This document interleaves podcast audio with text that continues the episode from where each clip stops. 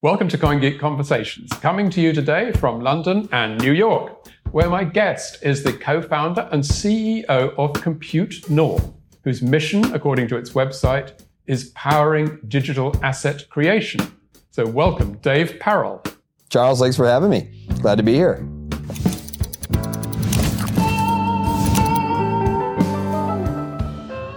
You're listening to CoinGeek Conversations with Charles Miller. Tell me a little bit about uh, Compute North. What is your business? Yeah, we focus on what we call tier zero computing. Um, in essence, we build, develop, and operate large scale infrastructure uh, for non mission critical, highly computationally intensive applications, which are things like miners. So, cryptocurrency miners, folks that are looking to really scale up their operations, we're the backside that helps build up those sites and make them operate very effectively and efficiently. Would it be fair to say that uh, I'm, I'm, thinking of the parallel in the gold rush days where it was the people who made the shovels who were always said to make the money? Are you in the shovel business? We, we, we've had that analogy more than once of kind of the, the Levi's conversation. Um, and yeah, yes, indeed. I mean, that's certainly an element that we see. I think we do see a, a greater trend in that we think, you know, uh, what's going on in Bitcoin, what's going on with proof of work being one of the first applications that we think is driving of what we call this, this tier zero mentality. And that today's data centers, well, they're, they're, they're fantastic and they're amazing and they, they work great. They're simply overbuilt for a lot of applications that don't need that level of redundancy and that re, re, level of uh, you know what's what's called uptimes in the in the uh, the data center circles. So we think uh, you know cryptocurrency can really lead the way to provide other things like machine learning, graphic rendering, HPC, things that you know don't need to be there in near real time, like you know e-commerce or, or Zoom, for example. Right. It's interesting that you see it as a, an advantage that you're in the non-mission critical part of this business. I mean, th- there are there are opportunities uh, in not having to provide backups in in the kind of way that uh, uh those mission critical applications would require, I suppose. Yeah, it opens up a lot of really interesting dialogues on the energy stand front. Um, and if you know mining, you know mining is really um, the, the, the source of the energy, the economics of the energy are really crucial to how you operate and candidly how you ultimately make money doing what you do. And if you think about our loads, the way that we look at it, are very different from a traditional data center operator in really four key ways. Um, the first is that they're extremely large. The second is that they can be located almost near anywhere, which is a, a huge advantage to take advantage of, you know, stranded power assets, you know, substations, you know, areas where other people couldn't reach or there might not be transmission. The load factor is really high, meaning that it doesn't go up and down and doesn't change much. Then last but not least, it's interruptible and you, you can be curtailed.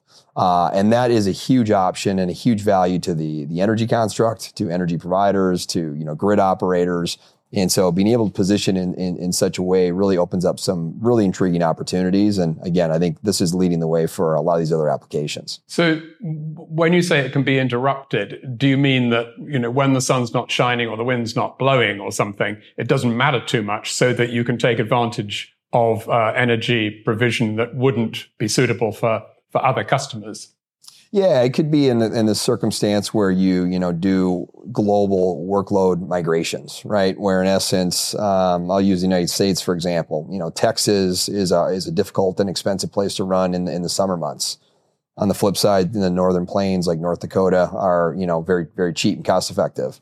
In the winter months, that that reverses. You know, it, it's a lot of people are running their heaters in the in the northern plains. It's a very you know the the grid is really maximized Texas is a very cost effective uh, market at that point in time. So that would be like an example of, you know, being able to do it at scale across like uh, months. But there's also, you know, grid operations where there might be an emergency event. They might lose one of the, the, the plants might go down. There might be some sort of grid operations and being able to, you know, interrupt and, and stop that load at a moment's notice and either pick it up, you know, hours or days later and continue that workload or migrate it to another facility, we think are really the, the, the way that this goes.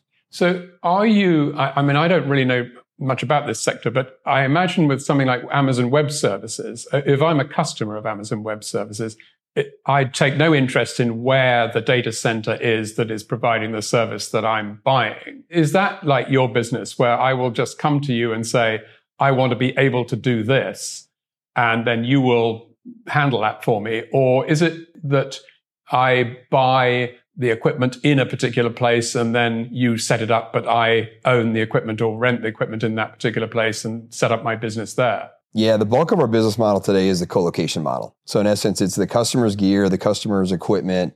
We build out all the infrastructure, everything needed to run it, uh, but it's their underlying gear and, and they run it. Um, in AWS, for example, it, it's much more of a as a service, right? Amazon provides all the computers, provides all the infrastructure. Everything is really included within that. I do see our business model progressing to that in certain circumstances. Mining to date, though, you know, the the the hardware is still at its infancy, the supply chain still at its infancy. A lot of these, you know, our customers have different unique uh, purchase arrangements, and sometimes that can be kind of a key part of their uh, defensible position or competitive advantage. And so I, I don't see that's going to be changing overnight, but I do think it will shift over time. I think one thing to point out, Charles, you know, the big difference between the AWSs of the world and what we do is that those data centers will not only built to be very high uptime, they also want to be very close to their end user.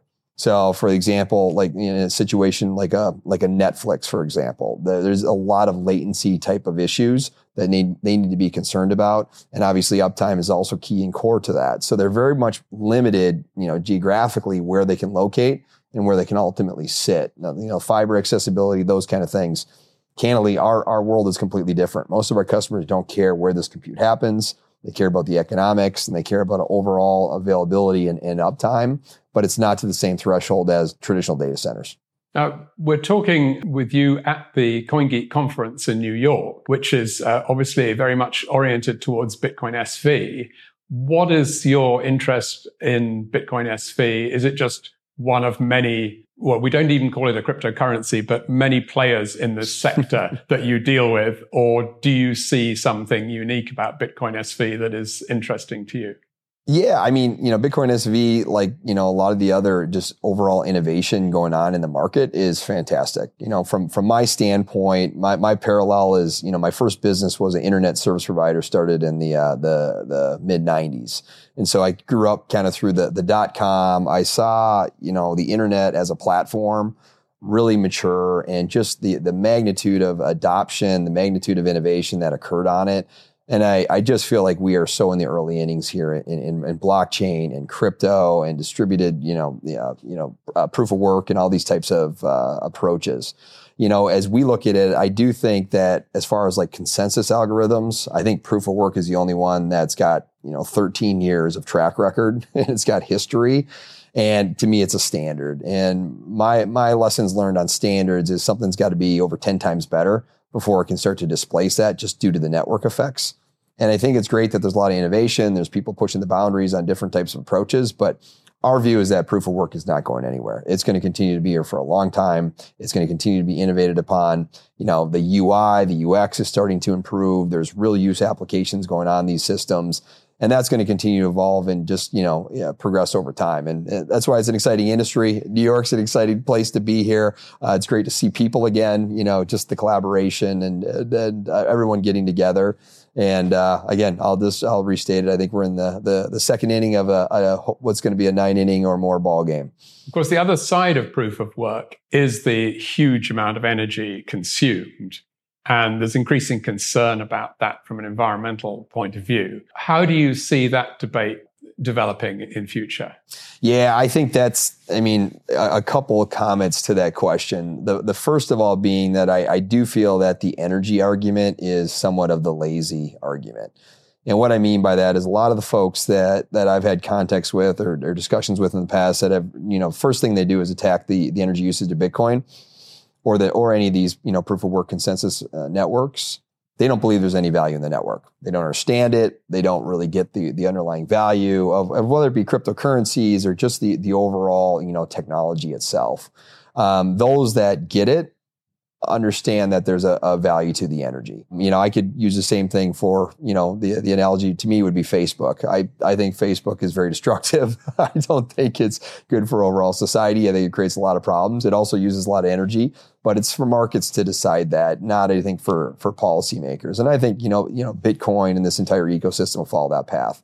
The other piece of this though is that the, the network by itself people are really, especially miners, are incentivized to go to the lowest cost energy. If you look at this, you know, the end of the end of the day, all these networks are intended to be fungible. It's a global competitive network. It's it's you know again done at a global scale, and so driving to that lowest cost is is really really important to ride not just the highs but the lows. And obviously, these prices will over time converge. Renewable energy is also the most cost effective. And so I'm, we're, we're also seeing, you know, a lot of our customers start to make a push for ESG, not just because it's the right thing to do and the right thing for the narrative of the industry, but also because economically it mo- makes most sense. I do think, you know, some of the things that we talked about, like with the tier zero computing angle really fits well with that. And you pointed this out earlier, Charles. I mean, if you think about most renewable sources, they're intermittent and they're distributed. what does that sound like with tier zero computing? Same kind of deal, right? Lots of locations distributed, you know, very much uh, amongst wherever the power sources might be. And they're in a minute and that they can turn on and off. And so I think matching these two is going to become more and more of, of the future.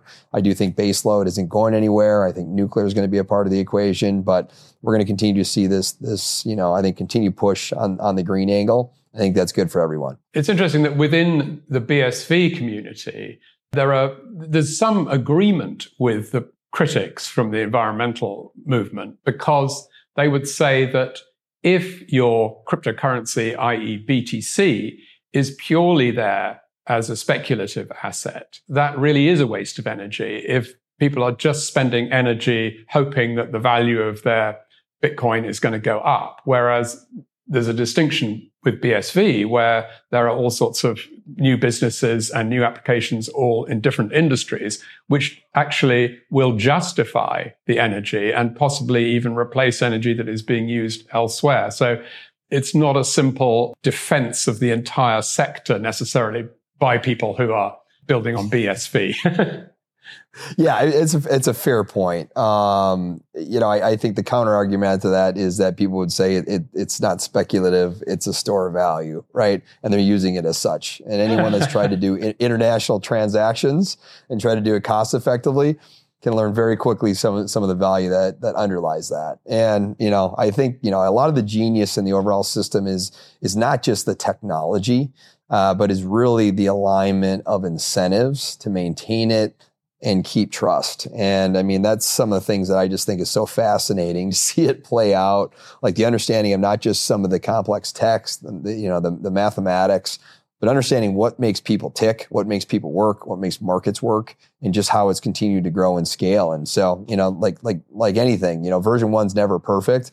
And I think again, the innovation and the the progress that we're seeing on a lot of fronts is really exciting. Just going back to your experience uh, with your ISP, back in, I guess that would be the mid 90s, would it? Yeah. Dot com boom days where everyone you met had an idea for a website that was going to make them a millionaire. we were a little ahead of it, so we were we were more the on ramp, and then then then the, the boom the boom and the bust came too. So it was right. uh, it was some crazy times. But mixing with the entrepreneurs at the CoinGeek conference where you are, do you find some echoes of those days where there's so many people there who have got ideas that are going to be great BSV businesses that will use the blockchain in a way that nobody's ever thought of? Does it bring back those days to you somewhat? Yeah, I mean, I think the the thing that eh, people do seem to be focused on some monetization. You know, some of the things that we saw in the dot com just the the the valuations could be. I mean, there was people that were based on like clicks. there was like visitor metrics. I mean, just things that really had a complete. You know, I, I guess it was a proxy for revenue, but it really wasn't, right? And and, and standing back in that, like it, it was just silly. Yeah, I mean, like anything, a lot, a lot of the ideas aren't going to get fruition. They're, they're they're you know they're going to fail. Some people aren't going to be able to see it through. You know, like anything, uh, there's probably 50 people with the idea. There's only one person that actually spends the time, money, effort to sit down and actually execute it. And that's really, you know, kind of the difference that that I see. It, it, do, you, do you have the grit to really go through both those highs and those lows, which is the, any entrepreneur's journey that's that's that's done it. So, but again, I'll, re- I'll reiterate, it's, it's it's always fun to see. You know, there's always some there's a few you know I eye squirming moments where you're kind of like, is, is that really going to work? Is does it make sense? And asking some questions, but it's just it's just great to see the the energy behind it. Yeah, I mean, the, the, justification back in the dot com days for those high valuations was this idea of the land grab, that the internet was some new territory, uh, just like populating the west of the United States almost, um, that if you could get there first, you would uh, be set up for life and for the future of your company. And for some businesses like Amazon, for instance, that actually turned out to be okay. And, and the venture capital that was put into the businesses that succeeded would say that that argument actually made sense. And I, I don't think we, ha- we haven't quite got to the stage in the, the BSV world of entrepreneurship where people are throwing money at entrepreneurs with the idea of the, the land grab because we've got to get there first. But maybe we'll get to that. Yeah, when I say it's, it's 94, what I mean, it was pre dot com. And, you know, going back to, to the 94 days, like email addresses were kind of esoteric. It was kind of a unique thing. You know, really you had to understand and explain a lot about what the internet was, why it had value. A lot of people would kind of question, like, what's the use and what are we going to do with that? It was hard to use. Anyone that, you know, downloaded, you know, Mosaic or Netscape back in the day and tried to configure a PPP and a slip dial up and heard that crazy screechy modem noise, you know, has been through it. And that's kind of where we're at. It was, you know, a couple years later when kind of the mainstream came in. Now, certainly the, the, the mainstream media, you know, and the coverage and some of the institutional level investment and I, you know, that we've seen in the last 12 to 18 months is great for the industry. You know, I think when, when I got into this in, you know, 2017, the the big question always was what's the risk of this going away? What's the risk of it going to zero being deregulated? You know this just being a, an industry that you know nobody wants to see go forward. And i thought it was i thought it was real. I mean that was something that i really need to get my head around. I think in the last four years that's been just almost completely de-risked just due to the network effects and the momentum and you know carrying that forward. So it's going to be really fun to see the next you know three to five years. Like like anything, there's going to be some some big winners and there's going to be some heartache. You know, the Darwinism also plays out in these types of markets, but I think that that's a good thing long term because the, the the strong will survive. They'll create some great uh, products and, and help society along the way. Do you think that we'll end up with a world in which blockchain is something that is deep, buried deep in the technology and doesn't really impact people in their daily lives? Or are we going to find, yes, I'll, I'll buy my cup of coffee with BSV or something? It, it could go either way, I think. Yeah. I mean, to me, technology is at its best when you don't think about it. Um, and I always preach this to my, my IT management and my groups. I said, guys, people only think about you when there's a problem and there's an issue. And I think that's that's also clear with any kind of technology, whether that be your your mobile phone, whether that be you know your desktop, even you know things like Zoom. Like when they're working and they become become ubiquitous, a part of your your daily life. I think that's that's that's when it's really won and it, it's really doing its job. I think you know thinking about you know blockchain and and and, and those pieces. I think it's going to be embedded deep, and I don't think most people are going to understand it. What they're going to know is they're going to have an immutable ledger, right? They're going to know that these these records are are correct, that the the transactions are auditable, that like you know things just simply work. But like the actual complexities behind the scenes of how this happens, I don't think that should be a part of the, the public dynamic. And frankly, I don't think they care. I think what they care about is the, the benefits and what, you know, blockchain and, and, and what these technologies bring them. Maybe it's ownership of data. Like they can opt in, they can opt out, and they can, you know, they can control and move that. But like the underlying pinnings or the, the underpinnings of how that actually comes together, I think that will be buried. And I think that's a good thing. Great. It's, it's great that you've spent three days in New York um, at the conference, listening to everything that's going on. What will come out of it from your point of view? Will it change your ideas about how your company is going to develop at all, do you think? Um, I mean, I, I just it, what, has been great to see in New York is again just the level of excitement uh, around just other ecosystems. You know, again, we have customers that are doing all different types of proofs of, of work consensus algorithms. So, you know, the the primary, you know, BTC, you know, SV, we obviously, Litecoin, Ethereum, and, you know, so we're at all these conferences, at all these shows. And I say, I just say the the best thing is just the continuous innovation and the pushes. And some of these problems, people are tackling them very differently. And that's going to be fun to see and play out. I use like Ethereum, for example, you know, some of the things that they're doing on the migration to, to proof of stake. And I think there's going to be some challenges along the way, but I think there's going to be a lot of learnings. Um, and so, our, our course, I don't see changing. I mean, again, we're really seeing this infrastructure, low cost, high scale, computationally intensive, playing out. I think the you know the renewable angle has been really core to our DNA since day one. Just with you know my business partner and his background in that space, like that's kind of where we where we came from. Um, but it's it's fun to see the you know, the trajectory continue continue on and the the narrative to play out a little bit uh, as we had had expected. But again, like anyone that's done it, it does it's not a, a, straight point from A to B. There's a lot of a lot of wiggles and squiggles and, and backgrounds in route. So.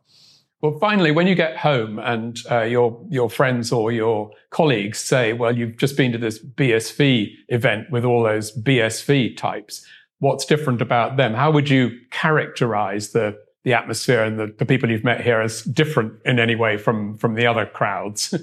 I would just say say very thoughtful. I mean, that's the thing that I, that that's really um, I, have seen is is strategically thinking about the future, about the differentiators, about how does it apply to the the, the rest of the ecosystems, and not emotional about it. Sometimes you get in these things and they can be you know a little bit almost cultish, where it, in in the fact where it's just like we're we're better just because we are. My dialogues have been you know that what I've seen is just very well thought out, very articulate in terms of the, the arguments and the reason why. And I think there's some some really great points. And I again, I, I think it, it's good to have multiple you know areas for innovation. And I, I don't think it's a it's a winner take all across here at all. I think there's going to be a lot of technologies that are going to play out, and I think there'll be different use cases. And I think we'll continue to see that you know um, in the, in the coming years. Well, that's brilliant, Dave. Thank you so much, and uh, really good luck with Compute North in the future. And uh, hope there's a lot of BSV business coming in your direction. We hope so as well. Charles, thanks for having us, or thanks for having me. We appreciate it. Yep, bye. Thank you very much indeed. Bye now.